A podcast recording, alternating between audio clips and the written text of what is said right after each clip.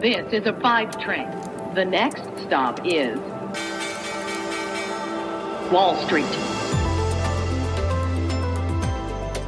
Guten Morgen und hallo zu euch nach Deutschland am Tag nach der Bundestagswahl. Herzlich willkommen zu Wall Street Daily, dem unabhängigen Podcast für Investoren. Ich bin Sophie Schimanski.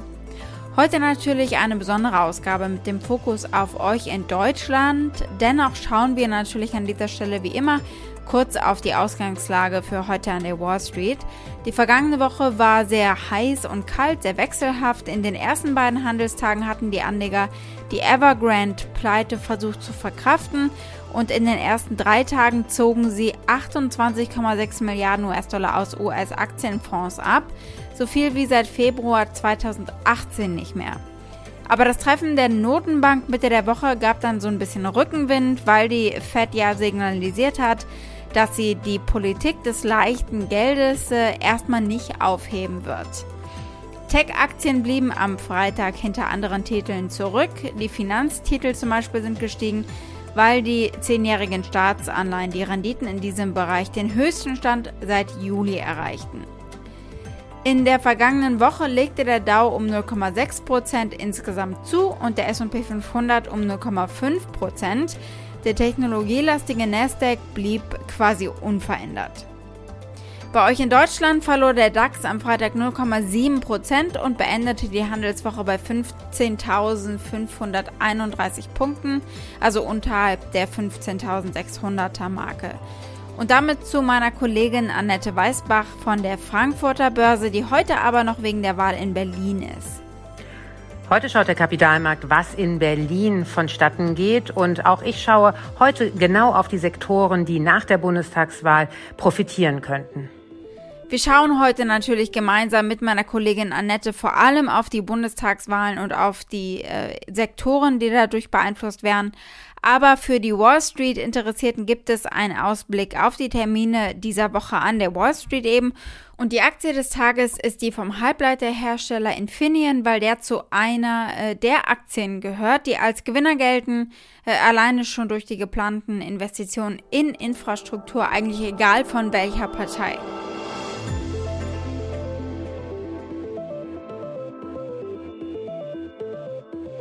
Als erstes mal der Blick auf die Woche an der Wall Street.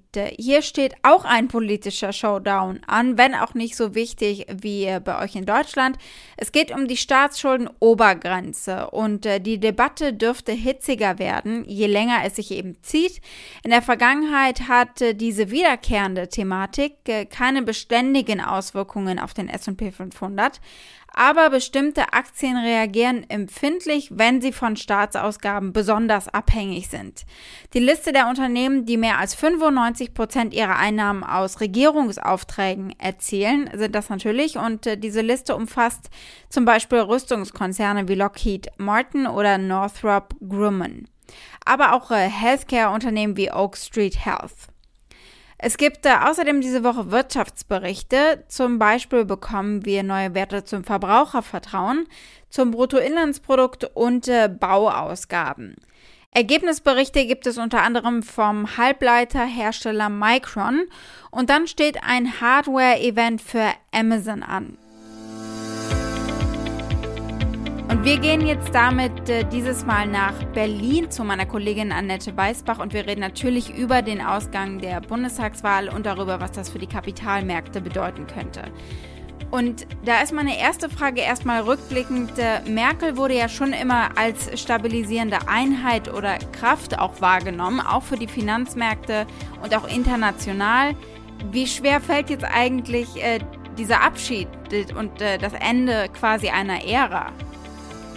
Nun, Wahlen sind ja immer eine potenzielle Unsicherheit für Märkte und Märkte mögen keine Unsicherheit. Deswegen ähm, verabschieden die Akteure sich natürlich schon, naja, nicht ganz äh, fröhlich von Angela Merkel. Bei der musste man einfach was man bekommt. Allerdings haben gerade ja auch die angelsächsischen Medien sehr viel an Angela Merkel zu kritisieren, was vor allem die Bundespolitik anbelangt. Nicht so sehr ihre Performance auf der internationalen Ebene als Diplomatin, als Verhandlungsführerin, da hat sie wirklich einen ganz tollen Job gemacht und alles zusammengehalten. Aber man vermisst einfach wirklich Reformen hier im Land selbst. Deutschland geht's natürlich gut, aber die Frage ist halt, geht es Deutschland in zehn Jahren auch noch gut, wenn es weiterhin keine Reformen und keine zukunftsweisende Politik gibt.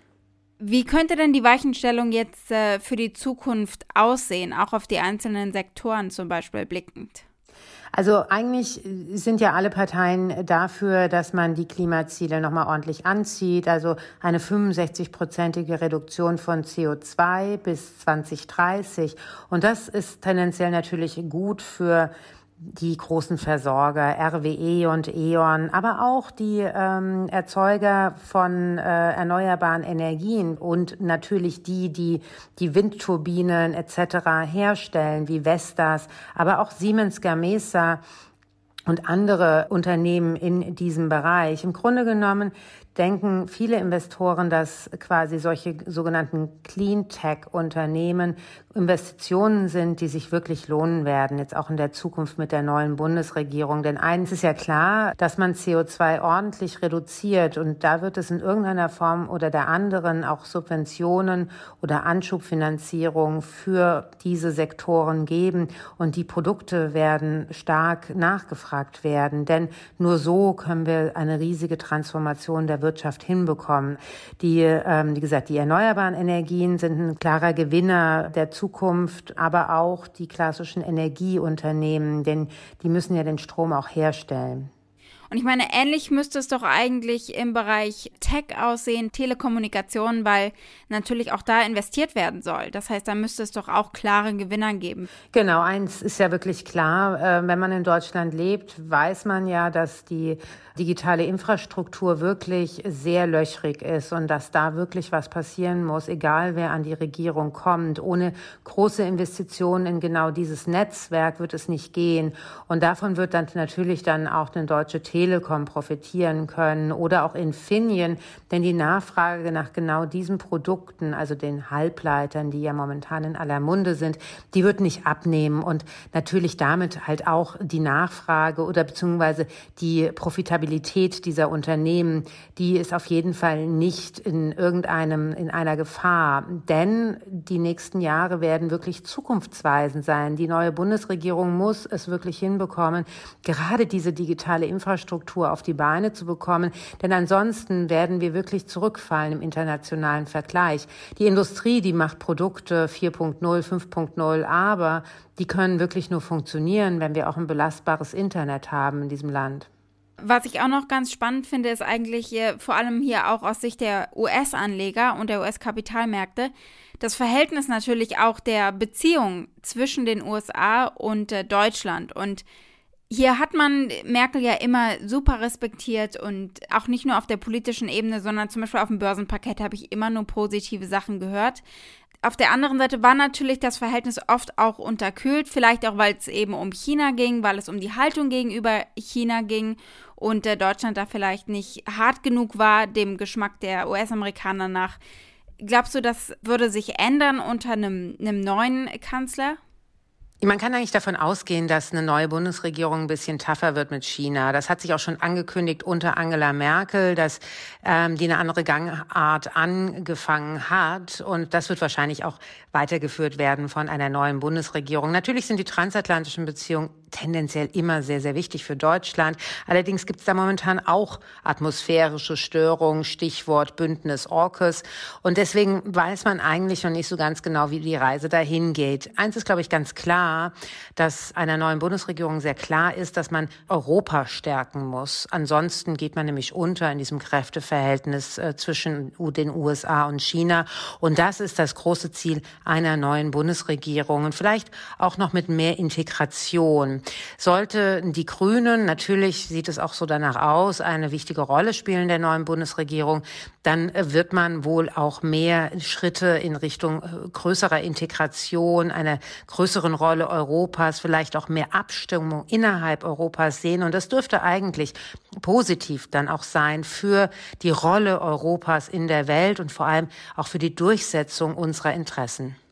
Was mir noch eingefallen ist, was ich irgendwie ganz spannend einfach fand, ist, wie hier über insgesamt über die SPD geredet wird und über Scholz und dass er tatsächlich schon bei der Wortwahl ein Unterschied war. Also bei CNN zum Beispiel sagen sie, äh, das ist der Kandidat der Social Democratic äh, Partei eben und äh, in anderen Medien heißt es Socialist. Also da ist der Fokus schon ein ganz anderer. In einigen Medien habe ich gesehen, dass damit auch getitelt wurde, dass der Socialist Kandidat äh, gute Chancen hat zum Beispiel. Und da wurde so ein bisschen auch mit der Angst gespielt, die die Amerikaner hier natürlich davor entwickelt haben, vor allem was Socialist ist und was eben genau in diese Ecke geht. Und deswegen hat man gemerkt, bei Scholz wird, schwingt so ein bisschen dieses Socialist mit, auch wenn die US-Amerikaner sicherlich auch ein anderes Verständnis haben von Social und Socialist, als das eben in Deutschland der Fall ist. Denkst du denn, dass ähm, die Amerikaner oder die Welt generell Angst vor einem Linksruck Deutschlands hat? Und das hätte natürlich dann auch Konsequenzen auf wie attraktiv der Wirtschaftsstandort sein könnte. Ich glaube, dass das schon eine Rolle spielt. Ich glaube, dass natürlich innerhalb von Deutschland der Angst vor dem Rechtsrutsch äh, viel größer ist, aber international gesehen und eben auch in den USA hier gerade ist natürlich die Angst vor dem Linksrutsch einfach, äh, was die Bedingungen für Business und für ähm, Unternehmen und für die Wirtschaft insgesamt betrifft, ist das natürlich äh, auf jeden Fall eine Sorge. Und das spiegelt sich hier in der Berichterstattung zum Beispiel eben auch wieder. Und äh, das kann natürlich auch am Ende einen großen Einfluss haben, wie gut die deutsche Wirtschaft aufholen kann in einigen Punkten, wo immer wieder auch darüber geschimpft wird, dass sie zum Beispiel den US-Amerikanern hinterher sind. Da würde ich dir, glaube ich, erst mal kurz widersprechen wollen, weil ich glaube, hierzulande ist quasi dieser Rechtsrutsch, also die AfD mhm. und so überhaupt kein richtiges Thema mehr. Ist ganz interessant, obwohl die AfD eigentlich fast genauso viel Prozentpunkte hat wie die FDP. Äh, wir reden hier nicht mehr über die AfD. Aber viele Unternehmer haben trotzdem oder sagen wir die Business-Elite hat trotzdem Angst vor einem sogenannten Linksrutsch den man auch in Deutschland sehen kann. Und ich glaube gerade die Tatsache, dass äh, ein Bündnis mit der Linken äh, nicht mehr möglich ist, dürfte eigentlich positiv für die Kapitalmärkte sein. Denn das ist ein Szenario, was hätte wirklich zu Volatilitäten führen können, weil man einfach nicht mehr gewusst hätte, was eine neue deutsche Bundesregierung dann denn da machen könnte. Also es wäre so eine, so eine Art von Wildcard dann gewesen. Mhm. Ich meine, es geht da wahrscheinlich auch viel um Regulierungen. Also das würde ich auch noch sehen. Die, die Angst vor Regulierungen, das ist ja hier auch ganz ähnlich. Alles, was eben äh, das Wachstum sozusagen von Unternehmen einschränken könnte. Und da wäre die Linke ja auch stark dabei gewesen. Ja, total. Aber ich weiß nicht, ob du das gehört hast von Annalena Baerbock, die in einer jüngsten Debatte irgendwann die Woche sagte, Verbote sind doch super, weil Verbote könnten dann auch zu Innovationen führen. Und das ist etwas, was, glaube ich, mit der Wirtschaft absolut nicht d'accord ist. Und da kriegen viele von den Wirtschaftslenkern einfach wirklich Angst. Aber nicht nur die Wirtschaftslenker, sondern auch der Mittelstand, die kleinen Unternehmen. Das sind die, die sowas nicht kurz mal wegatmen können, sondern die haben haben dann wirklich massive Probleme und äh, die haben Angst vor mehr Regulierung, weil die sowieso schon in einem sehr bürokratischen Umfeld agieren.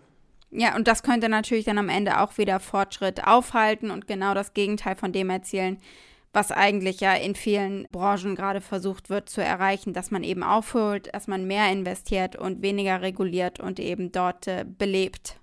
Genau, Sophia, aber ich weiß, das wird super spannend jetzt werden, weil im Grunde genommen ist der Ausgang der Wahl noch offen. Und alles mehr oder weniger könnte davon abhängen, wie die FDP in den Koalitionsgesprächen agiert. Denn sie könnten so wie es momentan aussieht, einem Olaf Scholz zum Kanzlerschaft äh, ja bringen. Aber sie könnten auch eine Minderheitsregierung unterstützen unter einem Armin Laschet, wenn die Zahlen denn so sind, wie sie momentan sind.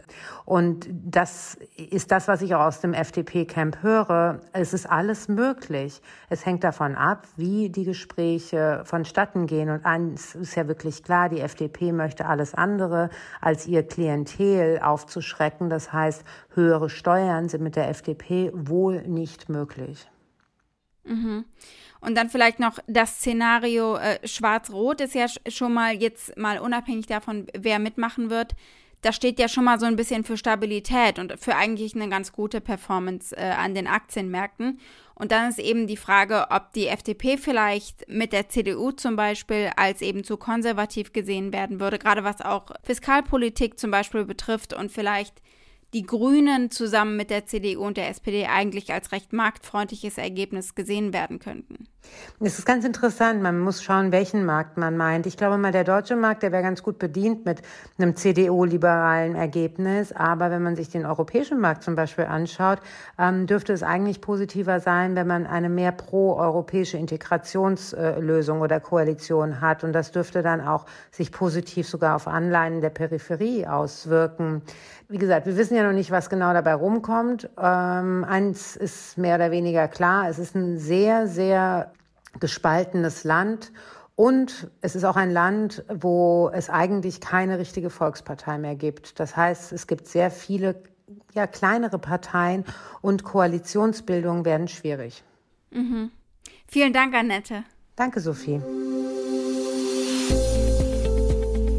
Die Aktie des Tages ist heute die von Infineon, denn die sollten auf jeden Fall gewinnen. Wir haben ja gerade darüber geredet, dass es ein gutes Umfeld für Halbleiter ist. Es gibt einen Konsens beim Thema Klimaschutz bei den Parteien, weswegen alle an der Energiewende beteiligten Unternehmen und Sektoren profitieren werden, davon auszugehen. Und alle großen Parteien sind sich einig, dass Deutschland mehr Investitionen braucht im Bereich Telekommunikation, Technologie und Ausbau der Infrastruktur, zum Beispiel eben auch des Internets.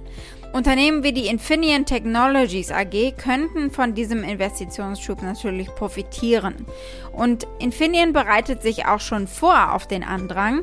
Mitten in der weltweiten Chipkrise hat der Konzern gerade sein neuestes Werk im österreichischen Villach eröffnet, beziehungsweise offiziell mit der Produktion auch schon begonnen. Also sie haben da auf jeden Fall Gas gegeben, natürlich auch wegen der boomenden Nachfrage und äh, sie rechnen mit höheren Erlösen äh, insgesamt weiterhin auch und sie haben höhere Erlöse eingefahren als bisher geplant. Was sagen Analysten zu diesem ja sehr rosigen Umfeld eigentlich? Elfmal gibt es ein Kaufrating und zweimal heißt es halten. Der Kursanstieg für die nächsten zwölf Monate wird vorausgesagt mit 9,68 Prozent, denn das durchschnittliche Kursziel liegt bei 41,25 Euro Wall Street. Damit war es das für heute. Ich hoffe, ihr seid morgen wieder mit dabei. Dann schauen wir unter anderem auf die EZB, denn die Präsidentin Lagarde spricht. Und wir gucken auch auf die Notenbank, denn es gibt äh, von verschiedenen FOMC-Mitgliedern äh, Reden und auf die werden wir eben auch gucken.